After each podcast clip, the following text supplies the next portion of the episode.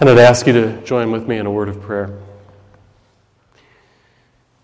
Gracious Heavenly Father, we lift our lives before you and submit ourselves to you out of your claim in our lives in obedience, Lord, to Jesus Christ. In both the small ways and the large ways. So that in every way, Lord, we might be giving glory to your name, might be building of your kingdom, but then, Lord, also might be learning more and more of you, that we might be comforted within and, Lord, strengthened for each and every moment and for your calling, so that we might respond to you even even greater ways in obedience to your claim in our lives. This we pray in Jesus' name and for his sake. Amen. Now, I am of the opinion, and I've got to believe, that every parent has experienced the same sort of unique thrill that comes from traveling long distances in a car with small children. It doesn't take long before you have enjoyed just about as much of the journey as you can stand, uh, especially with the griping, the complaining that goes along. When our kids were small, um, I used a tactic that helped uh, silence their complaints. I'm sure you've heard the kids pester you with a question that goes like this How much longer, Dad? Well, the first time that they would ask me that on the journey, I would give them out a ballpark number, well, about 30 more minutes. And about 30 seconds later, they would ask the question again, How much longer, Dad? And I would automatically add five minutes, about 35 minutes. And they go, Ah, uh, wait. They'd ask me again, and I'd say, uh, In about 40 minutes. And it didn't take them very long to, to stop asking the question because I know in their minds they were saying, if we keep asking the question, we're never going to get there. You know, it's just, it's just going to keep on stretching out. Now, now, somehow that story came to mind as I opened the Old Testament to the book of Numbers. And if you have your Bible, I'm going to ask you to turn there with me. Now, you already know the, the setting. The whole nation of Israel has been on a journey of destiny, which has been directed by God. They've left Egypt and are heading now for the promised land. And at first, the, the trip was, is, is quite exciting. God provides his care for them in very powerful ways. But given time, they begin to grumble and, and prove to be actually the children in the back of the car on this journey to the promised land, whining and complaining at every turn. And their focus dissolves from from faith in God to an obsession with their own personal and petty grievances. Ultimately, the book of Numbers is, in fact, the record of their discontentment and disobedience, and the consequence? A trip that should have probably only taken 11 days ends up turning into 40 years. 40 years on hold. Now, we come to the close of our study in the, of, of, of life in the desert, of, of life in the in betwixt and between. And, and as I invite you to open to that book in the Bible, the first chapter of the book of Numbers, we're coming to that one lesson that caps it all. Now, last week I shifted gears from dealing with episodes in the book of Exodus to dealing then with whole books, and I dealt with the whole book of Leviticus. And, and this morning, I want to be dealing with the whole book of Numbers. And at the very beginning of that book, you will see how Numbers got its name. You may have a title over the first chapter that says, The Census. And that's a head count, a numbering of the peoples, and that's how we get the name of the book Numbers, a numbering of the people. And, and right at the very beginning, we read, The Lord spoke to Moses in the tent of meeting in the desert of Sinai on the first day of the second month of the second year after Israelites came out of Egypt. They've been out for now two years. He said, Take a census of the whole Israelite community by their clans and families, listing every man by name, one by one. Now, let me just stop there for just a second. There is a reason why they're making this census and a particular reason why they're only counting the men. Look at verse 3. Number them by their divisions. All the men of Israel from 20 years old or more who are able to serve in the army. We're looking for a number of good men. What is happening here is that God is mobilizing his forces because Israel is about to move them on out. And on your sermon outline, I call this the moment of truth. It may sound strange to our ears, but an order like this should have sent a spark of electricity all the way through the camp. The time has come. The time has come. Two years has passed, and now we're going home. All the momentum of the message of Exodus, let my people go, all of the momentum of the, of the message of Leviticus and Deuteronomy, make my people holy, all of the momentum that has led to this moment has finally arrived in Numbers. Count them out, line them up. God is ready, and He wants to know if His people are ready too. And so, from chapter 1 through chapter 10, God prepares His people to move. Now, I know from the first few chapters, uh, they can make you feel like you're reading a telephone book here in the book of, of, of Numbers. It's pretty exciting, not much of a plot. But it is all part of the basic training that is going on. The time has come, and God's promises are there for the taking. And by chapter 10, they are finally ready to move out. They're all lined up, they're in their divisions, they're all trained. In, in chapter 10, verse 28, this was the order of march for the Israelites as they set out. And as Moses invites his father in law to come along with them, uh, God's promises are really on the line. In chapter 10, verse 29, you'll find it's there the invitation Moses makes to his father in law Come with us, and we will treat you well, for the Lord has promised good things to Israel. I want you to nail that particular line right down and burn it in the woods somewhere. The Lord has promised good things to his people. In fact, Moses repeats himself again in verse 32 of chapter 10. Come with us, and we will share with you whatever good things the Lord gives us. The Lord has promised good things to his people. Have you ever sat down and made a list of the good things that God has promised you? In my library, I have a book entitled The Bible Book of, or the Book of Bible Lists. And under the heading of Promises to the Believer, the author has 41 items listed in line. And each of them are nailed down by a chapter and a verse. They include a new character, a new name, cleansing, comfort, deliverance, everlasting life, forgiveness, abundant life, growth, guidance, knowledge, peace, power for service, strength, spiritual fulfillment, more and more and more and more. 41 items he has listed, each one of them just rolling over each other. But they leave you with the impression that God has, in fact, promised good things to his people. To you, to me, to Ebenezer.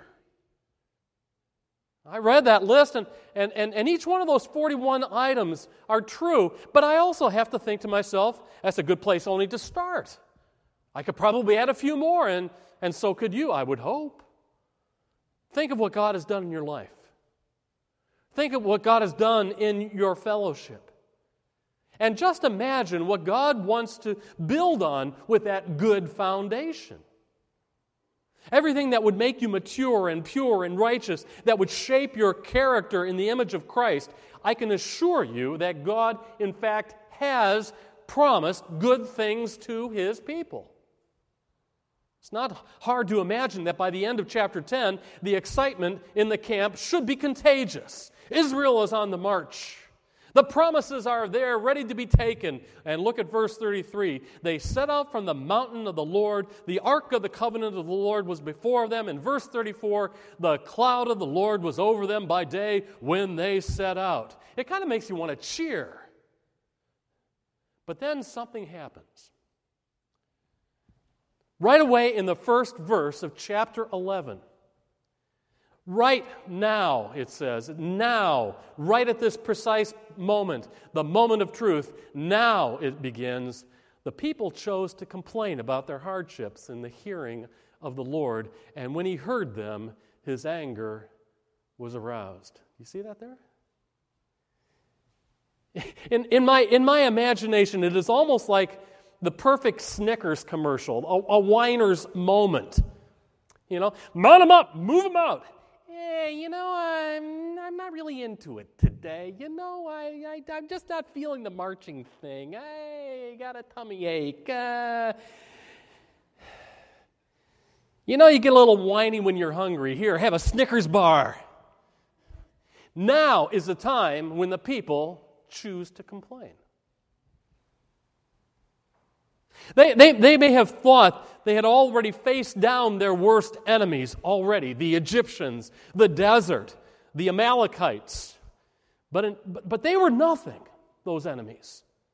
Right here in chapter 11, verse 1, they were facing down their worst enemy of all. In fact, it would prove to be the only enemy able to successfully stand between them and the promised land. It was themselves.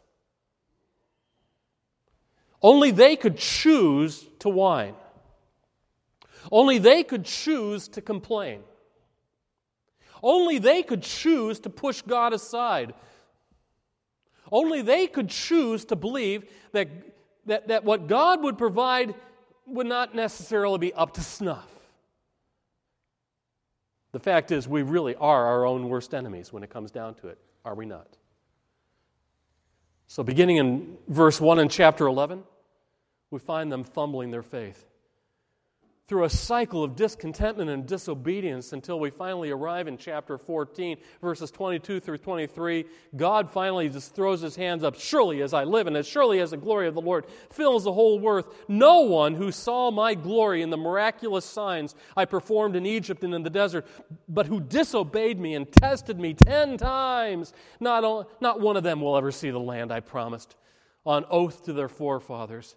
No one who's ever treated me with contempt will ever see it, we read in verse 29. In this desert, your bodies will fall. And thus begins 40 years of a prison sentence in the desert.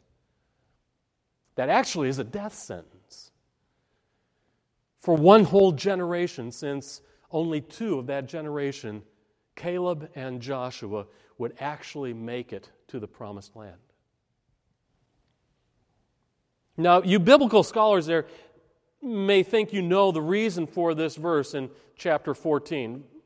You know that God had shut the door on the people because of the events in chapter 13, where the 12 spies were sent out into the land to scout out the invasion, but when they return, 10 of them uh, are convinced the nation uh, should not go and should turn back, while two of them, Joshua and Caleb, insist that the nation follow God and finish his plan of Exodus. But standing there in chapter 13, on the door of the promised land, looking at the fruits of God's promise, the whole nation made a much larger decision than just how to receive a report. They had decided then that they could do better. In fact, at the beginning of verse 14, they put it in words. Look at that in verse 3. Wouldn't it be better for us to go back to Egypt? I, I, suspect to some degree that that drama is played out in our lives each and every day. When we know that God has in fact promised us good things, even great things, as Moses put it there good things, great things, marvelous things.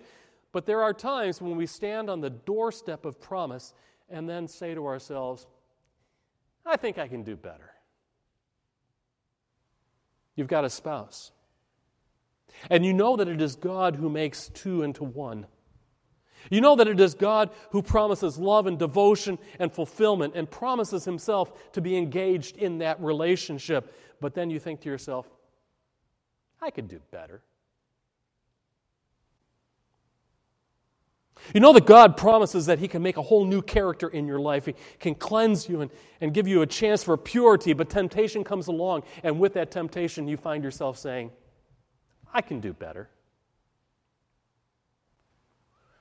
Every single one of God's promises are actually a statement of His intentions. He has got maturity ahead of you and character in store. He wants you to become the man or the woman of God that He meant you to be. But on the doorstep of each and every small as well as great decision, you find yourself saying, I could do better. And that's not something that is said in one grand moment. There may be some who read God's words of judgment here in Numbers chapter 14 and think it's an isolated response to chapter 13 in that particular episode, but you're wrong. Look again at verse 22. These people disobeyed me and tested me 10 times. It's kind of a Hebraic way of saying multiple times and multiple times and multiple times. Was God keeping score? No.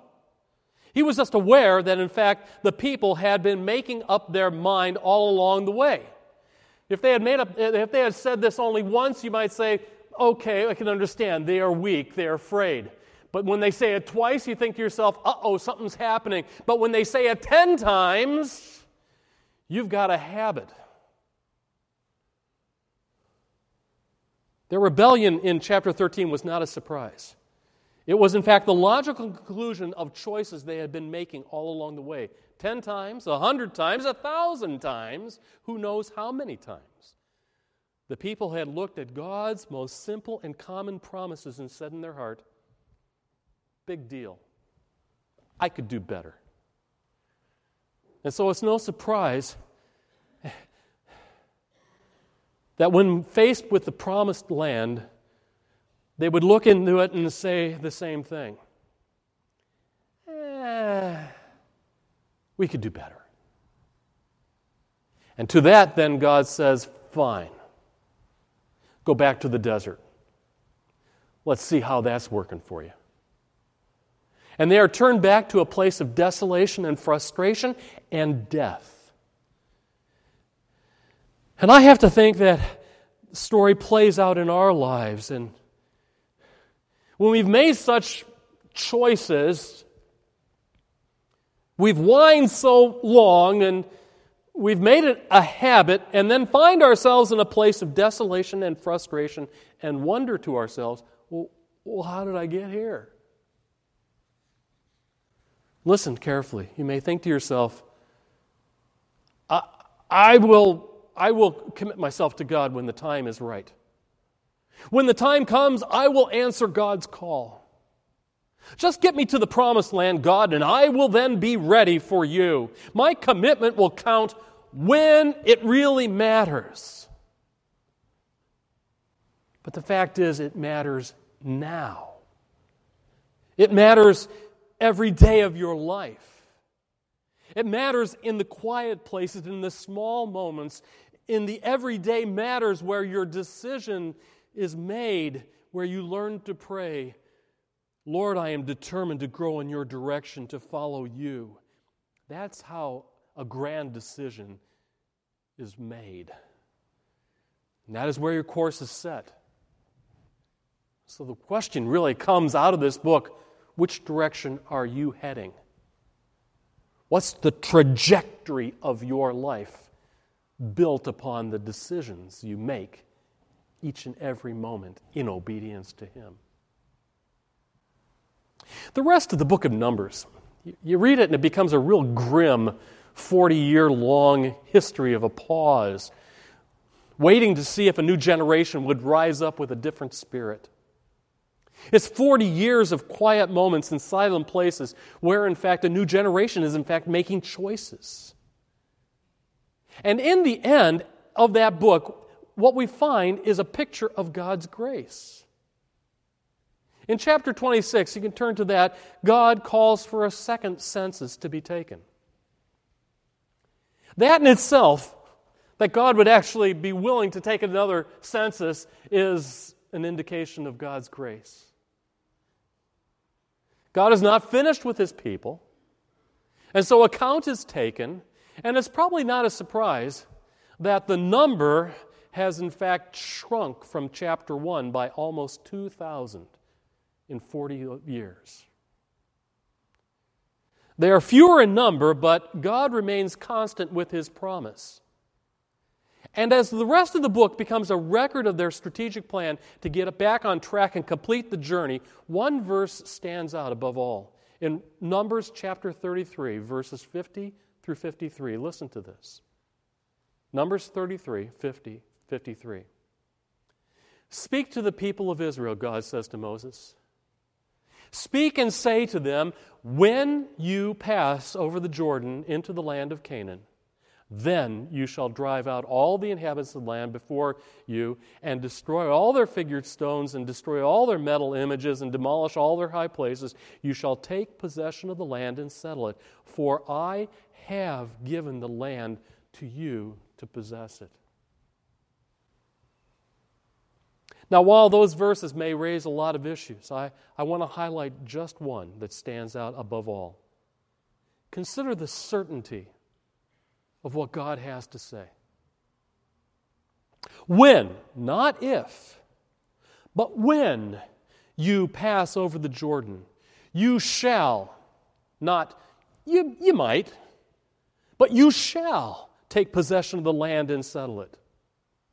I have given not, you know, I'm, I'm thinking about turning this over to you. I have given this land to you. For 40 years, I can imagine that they've been yearning to hear such words.